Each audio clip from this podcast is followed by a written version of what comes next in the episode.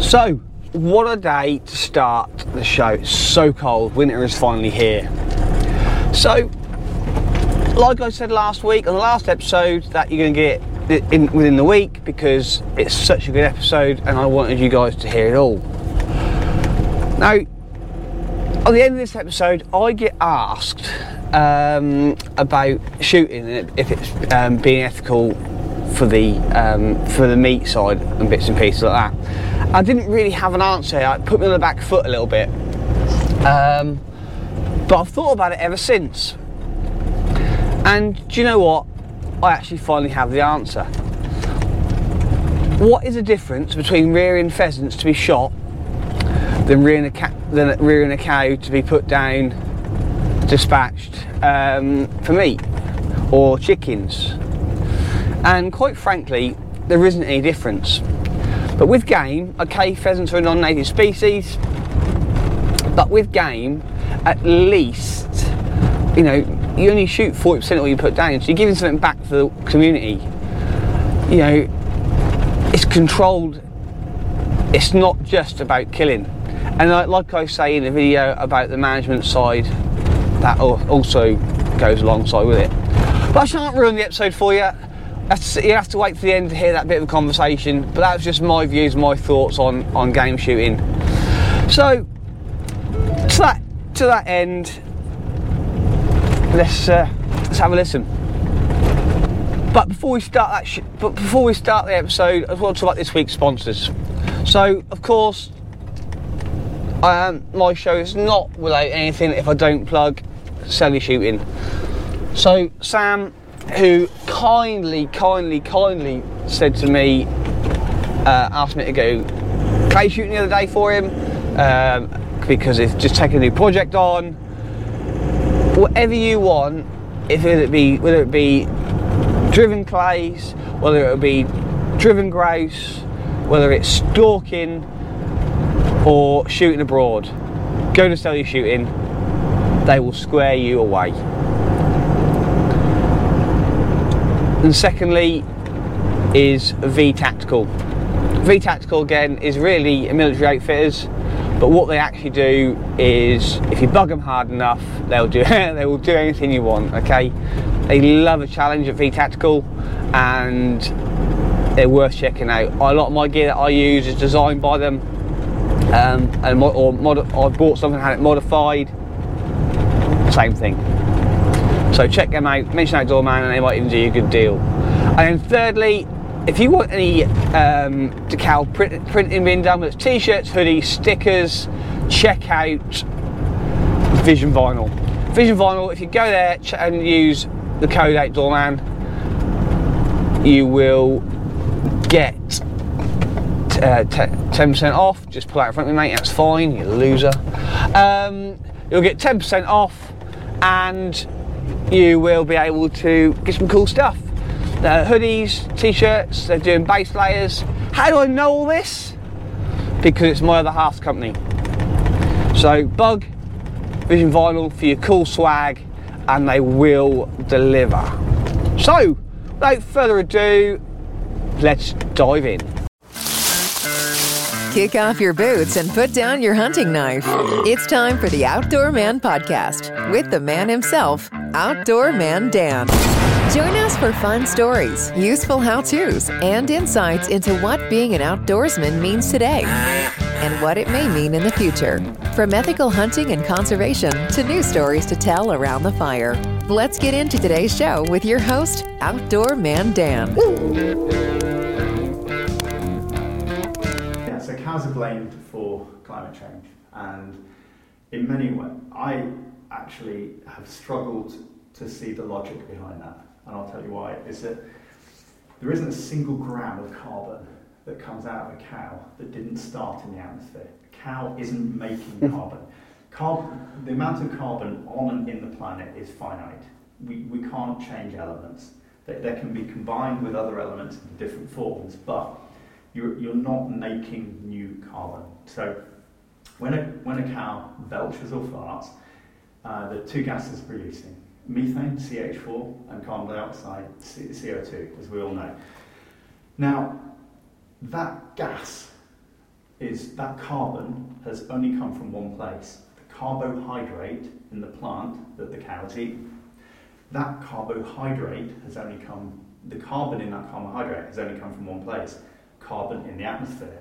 And it got there through a process called photosynthesis. So UV light hits the, you know, the, the, the plant cells, pulls in carbon dioxide, combines it into long chains, uh, you know, so the carbon that's coming out of the cow was, or was in the atmosphere. The life cycle of that carbon is, is a maximum of nine years. So methane in the atmosphere doesn't last for more than nine years. When it, when it goes high up in the atmosphere, uh, UV radiation breaks it back into carbon dioxide and water, CH4 into H2O and, C, and CO2.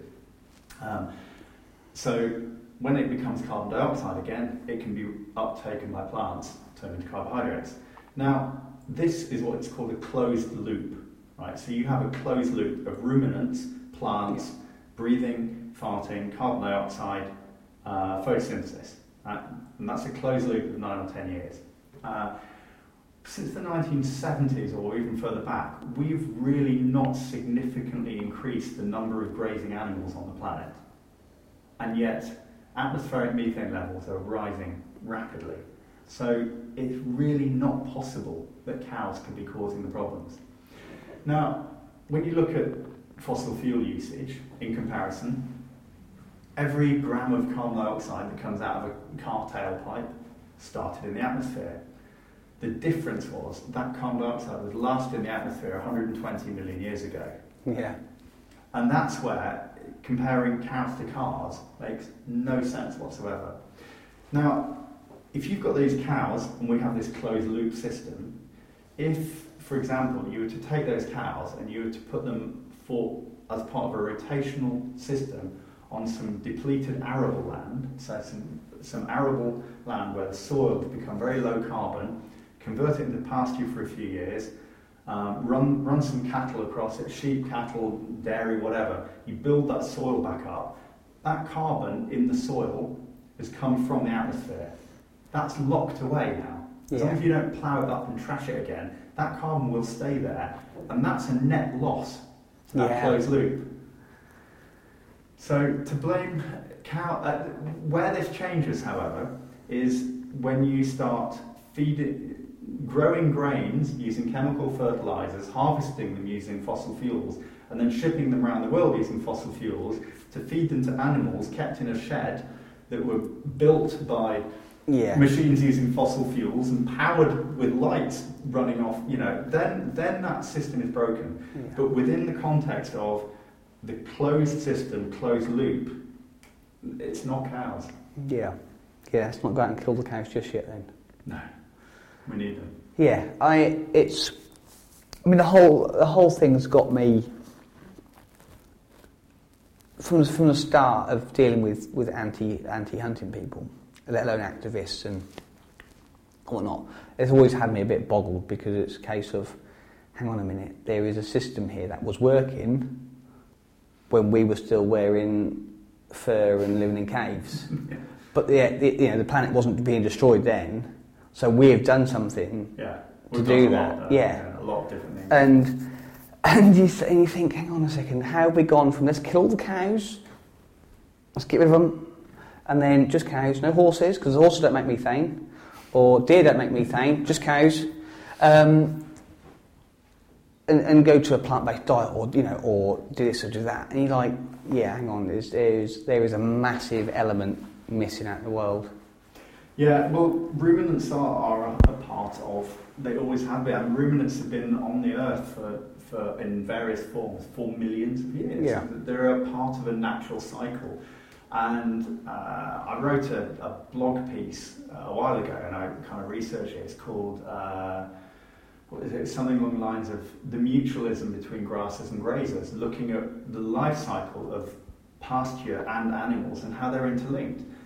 Like it, it, the reason we mow our lawns and they grow better is, is and then we spread and then we put like lawn feed on. That's basically we're, to make our lawns grow. We're doing the same thing as a sheep or a cow. Yeah. You know, we're cutting it and fertilizing it. Yeah. And that makes the, the grass grow better. I have, I have said over the years that the boss should have got a pony and put on his lawn instead of me cutting it. So I can go with that. Or, or you know, Yeah. if, you, if you don't go with a pony, which is maybe not you know the most culturally sensitive thing to eat in the UK, you could, you could have been producing food at the same time. You know. You know, uh, talking about lawn care, uh, lawn care, because it's actually. Have we got onto that? I'll tell you why, because I'll, I'll go back to your point. So, um, you know, you talk about chickens Mm. earlier on about how they come behind and, and they're scratching about something other. The boss said to me, "Oh, I need to get some um, moss killer on the lawn." I went, "You got chickens there?" What do you mean you got chickens? I "Look at that moss up. Not a problem. What you've got to do is put a pen in, put chickens on, and they will scratch that moss up." Yeah. And do a way better job than what I can do with a scarifier, what the sprays can do, everything else. I went, really? Yep, try it. And did it work? Yeah, did. Excellent. You know, I remember years ago, Dad's chickens making a right mess on the lawn. And that's how I could. That's how I was like, yes, I'll do that, no problem. And fertilise it. And, Yeah, uh, the lawn, you know, And, and you were either getting eggs or chicken out of the deal. yeah, yeah, eggs. You're going for eggs? Um, Very nutritious, fabulous food. Yeah. yeah, and, it, and it, that's how it works. Um, and they're under the um, under the the uh, cooking apple tree as well. So Right. they right, were right. loving life, absolutely loving life at that point. Um, another one, actually another funny story now, thinking about animals and, and, and the ecosystem, is a friend of mine used to have um, some pigs, which he used to kill for meat. And every, so every like, sort of six months or whatever it would be, he'd put these pigs under these crab apple trees. Right. Uh, produce, and it, uh, he used to put them there to sort of finish them off. Yeah, yeah, yeah. So, yeah, because because they love windfall, don't they? Yeah. But they can sometimes get. I, I think I know what you're going to tell me. These pigs got pissed. Yeah, I thought that's what you were going Yeah, to say. uh, they spent. but they, They, they, were happy before they died. They will actively go for fermenting apples, don't they? Yeah, They like they loved cider. it. Um, he had a sow which he used to put under there as well, just because he had you know the pigs and he used to have the piglets off it, and she was a grumpy cow. He used to get her out of them apple trees, and then when she was sort of had the hangover, she was a nightmare. But yeah, that was. I just forgot until we started talking about animals Two hundred kilos of hungover sour. Yeah, yeah, yeah, yeah. Come on, Ah, come on. Yeah, no, fabulous. And and you know, I think it's funny. Dad said to me years ago uh, about a lot, of, a lot of problems with various bits and pieces. Because Dad's very um, black and white. Um, he said, "Problem is, nobody's got a garden anymore." I go, "Huh?" Yeah, we used to have chickens in the garden, and, perhaps you could keep a pig, and you'd feed them your scraps, and you do this and you do that, and we wouldn't have these problems then. I went, "Yeah, the point there." Yeah, well, one of the. I, I, I, I wish I could remember the meme where I saw it. It was on a Facebook group from somewhere in the States, and it said that the household lawn is like the fifth biggest monocrop in America. Yeah. Right, you know, and, and people will people will eat organic fruit and veg when they go to the supermarket, and then they'll come home and spray moss killer and you know Yeah. um, fertilizer and everything on to have these like perfect patches of lawns. And if you know people, not just America, the same applies here. But if we let like half of our garden, we threw down uh, birdseed and wildflower seeds, it would make such a difference to biodiversity. To everything. You know, and it's like you know just to have, and we put hedgehog holes in the fences, for example, and, and Yeah. do things like that. You know, if there was so much we could do to bring more wildlife into our gardens, and who really, I mean, to me, I, I, I am not really that interested in having a lawn that looks like a snooker table out the back of my house. I'd rather see things that are living. I live in the centre of London, and I have like quite a small garden, and I left a portion of it about as wide as this room running down one side, and we just threw loads of seed down. And it's made such a difference to the animals and birds that I see in the garden. Yeah, and, and your daughter, I should imagine as well. Getting to see different things the as well. kids love it. Yeah, Yeah, exactly. And um, I, I said and, that. in actual fact, there's even there's wild things that then you can eat. You know, there's odd berries and leaves of things that we go, I, I've kind of found out through a foraging group that that's edible now. Yeah, yeah. So yeah, I think I think we just need to rethink rethink our back gardens as well. I said that um, a while ago on a podcast about um, minimalist gardens. So everyone complains that there's no, you know, there's a dwindling number of wild birds and everything else. That's okay because if you have a, if you have a hedge in your garden, you don't have a hedge anymore. You have a hedge that's this tall, which is fine. bird can nest in that, Mm. but so can the cat reach in and, and have the Yeah, chicks yeah, out. And I said, you know, I understand that we want a minimalist garden, but there's things we can do to help that, you know, just put a bird box up, just do whatever. Or, you know, like I said, leave a little coordinates. Quite Yeah, frankly, if or you saw my even- Or even, even uh, something, uh, another thing that's incredibly beneficial to wildlife is a, is a wood pile. Yeah, You know, just um, particularly if you actually, if you organise it a bit, you stack the wood together so that the branches are all facing the same direction and then sort of bound it in some way. You will, you know, all uh, solitary wasps, solitary bees, stag beetles, blah blah blah blah. They will all choose to sort of nest in this thing, um, and that you know that, that that's amazing for just encouraging. The the thing, the thing about ecosystems is that if you if you help the bottom-ish trophic level, you're helping all the levels up. yeah, everything will benefit. And then that's yeah, that, that's an interesting. That's interesting how within Britain, when people are talking about regenerative agriculture, a lot of the conversation goes to uh, numbers. One of the easiest metrics to look at is the numbers of pollinating insects, and, and that's you know that's where yeah we can anyone who's sort of an oldish adult in the UK will remember the difference as a kid of driving a car in the summer and how many bugs are on the windshield. And uh, now you mentioned it earlier, and I, I ride motorbikes, and you know I have I have done for, for several decades now, and the the number of times that I take a bumblebee in the face Yeah. compared to when I used to, it's like I mean those things hurt if you're Yeah. going at speed. It's like it's like getting shot. Yeah, well, yeah. maybe not, but you know um, the amount of bugs is so low now. Yeah. So there's so few insects, and that's such an indicator of the state of health of ecosystems. Yeah, things have got to change, and I think what you've said about the, you know, the uh, progenitive um, not sustainable. I think that is. Yeah, we need to regenerate because to me, sustainable means not making things any worse, Yeah, and, and we are actively need to, you know, when we talked earlier about rewilding. We need to not just leave it alone to get better. Yeah. We need to push it. We need to Yeah. help its hand to get better, and that's that's the difference. um, some of the things that sprung to mind when you were talking about it actually was um, set aside fields. Set aside fields aren't left anymore. You don't really get it anymore. I remember years ago with Dad going around shooting rabbits on set aside that old stubble that had been left, or you know, Mhm. and think it's marvellous because you could get on there in, in the winter time and shoot some rabbits, but you couldn't go on there because it's drilled, or you can't do this, or you can't do that. Um, another thing which is beneficial to um, soil in bits and pieces, which we can't do anymore, was farmers used to burn stubble off, I remember that when I was little. and and the ash and everything else that used to go back into the soil was so much more beneficial than it being sprayed off and Yeah, the, a lot of um, potassium, phosphorus, and Yeah. the rest of it. Yeah. and it's and it's all been lost. And, and farmers used to do that for a reason. It wasn't just for you know for a fact. Yeah, that, oh yeah, farm. yeah, we'll just do that. Yeah, stubble burning. I'm a, I grew up in the 70s, 80s, and I remember it happening every year. You know, stubble was burnt off. And I think we need to step back. And I was talking to who I was talking there must to. be, there must be, that must have been stopped because of the. Safety and everything else. Was, was, it not carbon? carbon? possibly may have been. It must be Um, a, a carbon positive. but that would have- But the thing that gets me with that is that probably happened anyway. Like you said about the And circle of life. good for wildlife. It's probably not good for wildlife. But, but I, I- yeah, I admit that probably happened, or I mean, there are certain species of pine tree on there that, that need fire to reproduce. Yeah. But that maybe didn't happen so much in Northern Europe, No. where we live. You know, and I'm Um, not sure that's a natural part of grassland. I don't, I don't know because I did what I, I've thought. I've actually thought about this. I thought, well, what if maybe not? so- Not. I suppose. You, yeah, you're right. I suppose I was thinking more of the odd field might have caught a light with a thunderstorm or Yeah, something but- like that. But you're right. You know, thousand acres isn't going to go up, is it? No. Um, but it was something that has sort of been sort of ticking around in my mind about that sort of thing. Um, I had another point to that then, it's, but it's gone. And while you start, it's going to move. Oh, yeah, I could just feel that- I could feel that touching my- Neck and I'm just- Yeah, I could There you go. Here we go, yeah. Um, where was I going with that? Nope, We're- it's gone. We're on stubble burning. Yeah. Um, no, Gone. blank, gone, Gone. completely.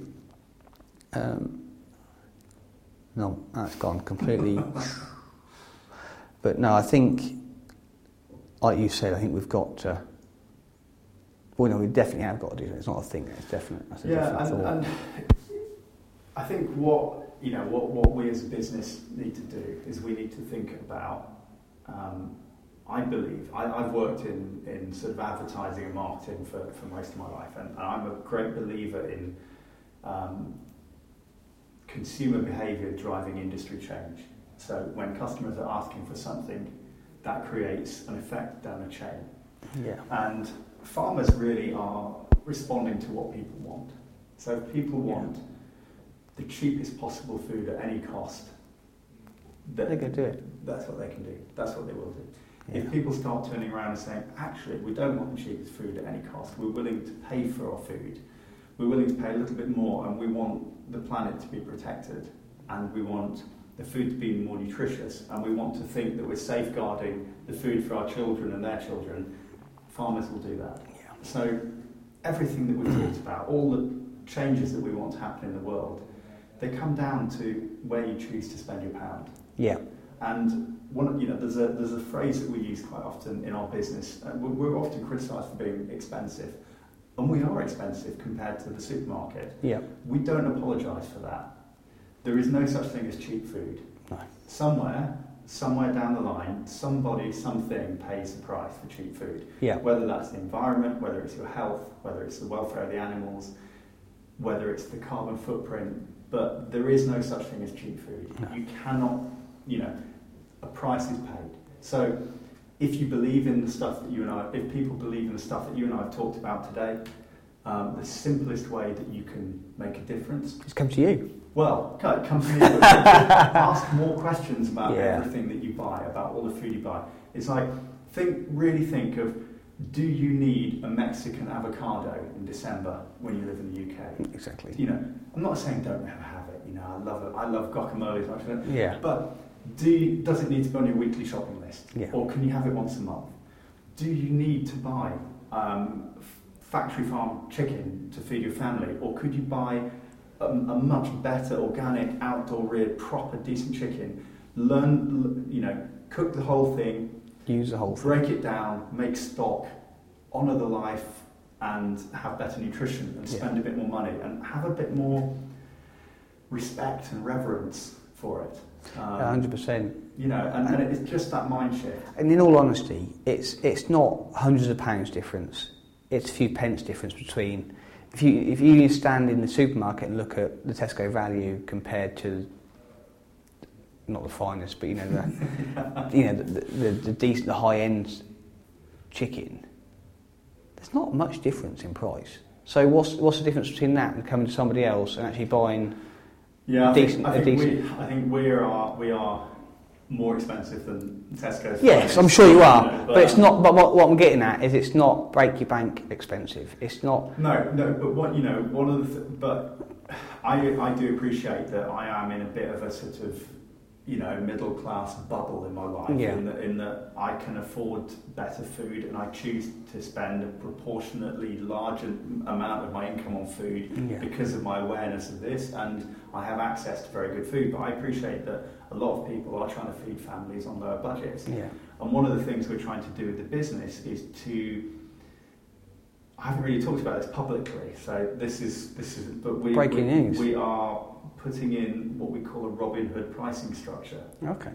which means that we are charging a little bit more for the very premium primal cuts. So the fillet, uh, the ribeyes, the you know the. Um, the, the, the sirloins, the, the very, very expensive cuts of which you get a small amount on one animal, we're charging a little bit more for so that we can offer the cheaper cuts cheaper. Okay. So it's a way of balancing the cost of the animal a bit Yeah. more because I don't want this, I want to democratize access to regeneratively produced Yeah. food. The only way we can do it, if you look at how classical economics works, it's supply and demand dictating price. When supply is high and demand is, is high, then the price can be come down. When supply is, when demand is high and supply is low, the prices are very high. And the only way that we're going to get the prices down is by more people asking for this type of Yeah. food. And then it will force more farmers to work, more competition will happen. And the crazy thing is, is when farmers revert to these methods, a lot of them have done it out of desperation.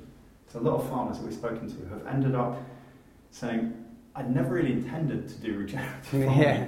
I, I got to a point where I couldn't afford to do conventional farming, Yeah. so I stopped buying inputs. Yeah, sort of start playing around a little bit. And then found out that suddenly I'm producing food, and the only inputs are sunlight and rainwater, and Yeah. the land looks better, and the meat tastes better, and so it, Yeah. it doesn't need to be more expensive. It really doesn't need to be more expensive, and we are doing our best to bring the prices down to be affordable for every level of income.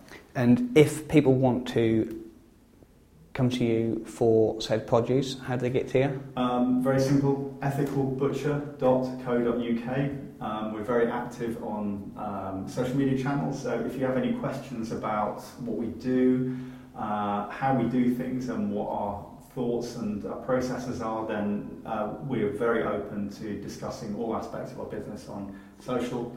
We often quite we have some often quite lively discussions with people with differing views on what we do. We really try and engage with all of that, but the website is our sales vehicle.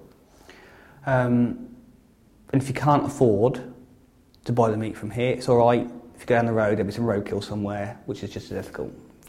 Um, quick before I go, there is one other question which I, did spring to mind earlier on, and I forgot to ask. Was so you've got beef downstairs, you've got pork downstairs, Mhm. and you've got venison downstairs. Are you going to go into anything else? We we're looking very closely into feathered game. Yeah, Um, I think that's really pretty much the only thing we're not selling at the moment. yeah, There are a few things. Actually, there are a few other things. We we don't have a lot. We don't sell a lot of other poultry other than our soy-free chicken. yeah. Um, I would love to sell duck. I'd love to sell goose, and I'd love to sell turkey year round. The reason we don't is I haven't found producers that meet our standards who are doing it. That'd be very hard to. Well, we're working with, there's a guy who's doing a project next year who's going to do year round turkey. Uh, I, I think turkey is a wonderful meat. Yeah. It's a more efficient meat than chicken. And when turkey's produced well, it's delicious. It's Yeah. juicy, it's gamey, it's rich, has a wonderful flavour to it. And there's a huge difference. When you travel to America and you go to a deli or you go to like the deli section, there's more sliced turkey and turkey cuts and turkey thighs than there is chicken. Yeah. You know, it, it really is a, you know, a, a prominent white meat, and, and I think we could do more of that in the UK. I think it's, it's, you know, it's very efficient converter of cheap produce into good meat. So I want to push turkey, and we found a farmer who's going to do soy-free, naturally reared outdoor turkeys. But mm. yeah, duck, goose. I really want to find producers that will work with us to get the soy out of the food chain. And I need to dive a bit more. I need to honestly get my own head around a bit more whether us selling feathered game fits in with what we consider to be ethical. That's a funny one because I've said this before about pheasants. Yeah. So when you They're stood, non-native. They're now invasive, but they're fed. They're fed often Bit- a ration containing soy, which Yeah. is no good for us. And they are arguably only produced for sport, which Yeah. again is for me is it's not hunting for food. It's yeah, it's a different thing. I need to think about it an yeah, and I've said this. Well, I've done an episode with um, what, uh, with with Katie, who I put down as the vegan hunter, um, and she is vegan, but she's she's she's shot deer and eaten deer, eaten venison. Um, it's, it's, she's got a really cool outlook on on the whole thing. That's amazing.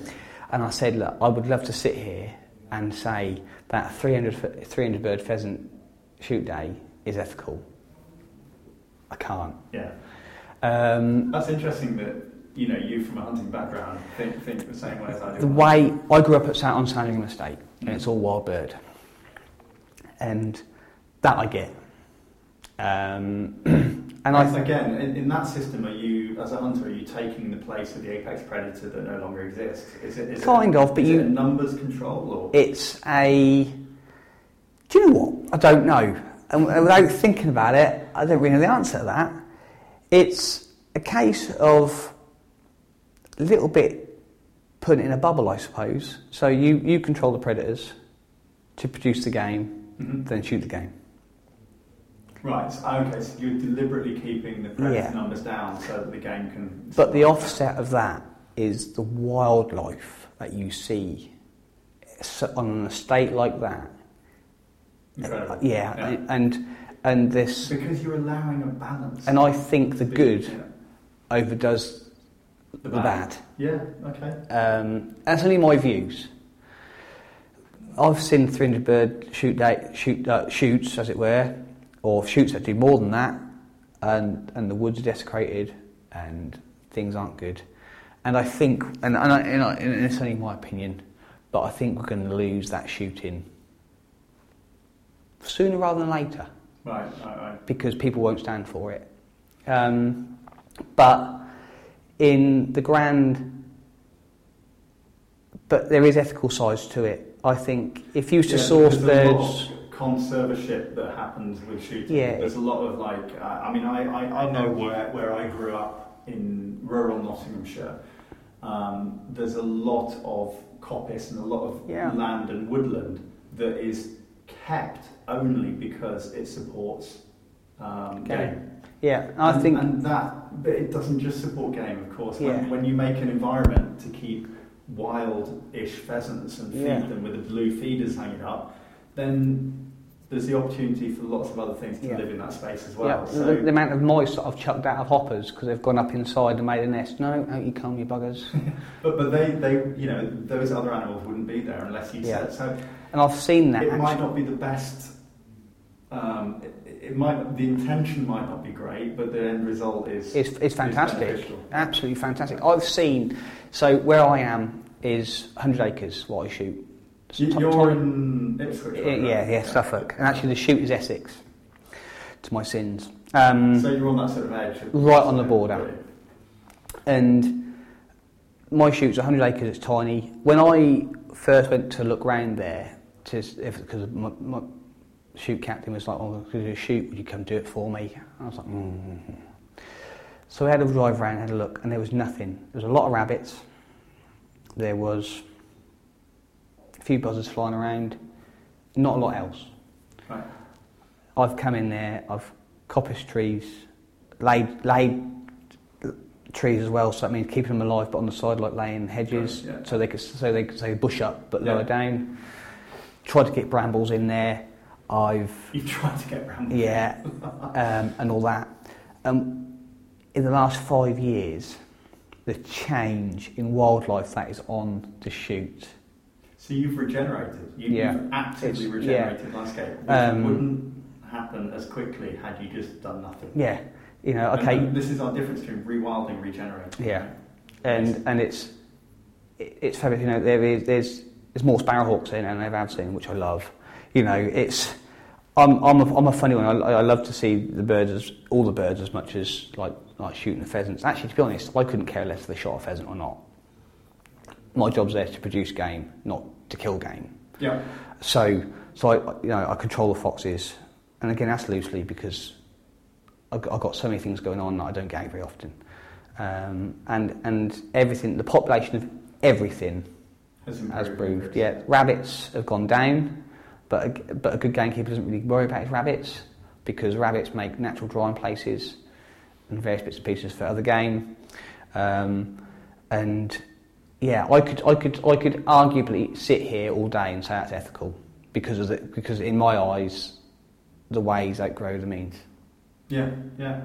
Um, but if we were talking about a thousand bird shoot day, you know, I'm like, yeah, avoid that one. Yeah. So I get, so I get where you're coming from with it, and I, I understand. Um, No, but the, so yeah, in answer to your question, we're, we're super excited to offer this Parkland venison, which Yeah. which um, which we showed you earlier, and um, and we are starting to put that into the B two B. So we've got a restaurant called Silo, which is a fantastic zero waste restaurant in London.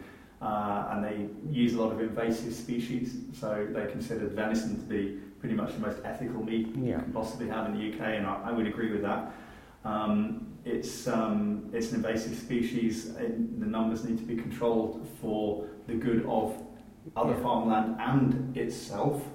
Um, so we're, we're, we're very excited about the introduction of Yeah. venison, and we really one of the big missions going forward is to rebrand venison. I mean, it used to Yeah. be the king's food. It was the original red meat of the British Isles. yeah, And now, a, a lot of the time when the venison is killed on, on the estate, you know, the, the, the back strap, the, the, expensive cuts are taken, the rest of it, it is often going into pet food. And we've got this incredible carbon neutral, free, virtually free, highly nutritious, delicious red meat of that's criminal. Yeah. And it's because people don't know how to cook it, they don't know what to do with it, they've lost their taste for it, or like me, they had a bad experience of it when they were a kid. Yeah.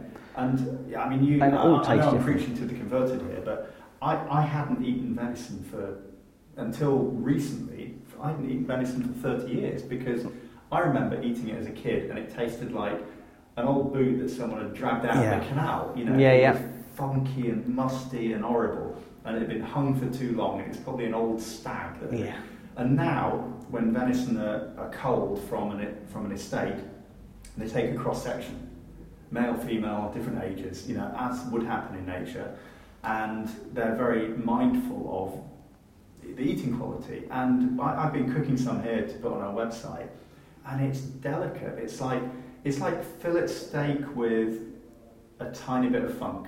Yeah. But the, the funk bit is pretty is pretty minimal, isn't it, on, on good Yeah. venison? I mean, I, I'm bad for it, or have been bad for it. Since starting my venture with, with, with Outdoor Man, I've gone, I eat more fish now, I eat all sorts. Um, that's because I fish for it. But I've tried to show my, my daughters that d- food doesn't just come in a Packet. yeah, or a um, animal-shaped, you know, chicken nugget. Dino nugget. Yeah, exactly. You know, and and and it's and, it, and actually it's gone down a hit in my house. So I can now. And my missus is like, well, I don't really eat that bit. Hey, you tried it? Well, not really. Well, like, last time I had it, it wasn't very nice. I went, right, let's have it my way. Yeah. You know, and, and I put it in a white wine sauce, and all of a sudden she went, oh, it tastes like chicken. It really does taste like chicken. Very lean chicken. Um, and, and stuff like that. And, and I've sort of got my family to sort of just slowly come round to it. But I said even even um, in my new venture with the, the video that I'm doing that I don't care if my daughter becomes vegan. I don't care if she becomes an animal activist. I don't care what she does as long as she's happy. But what I do care about is knowledge. She's going to go into it with that, that clear. Yeah, and then make your own, Yeah. make your own mind up from there. Brilliant. Well, thank you very much.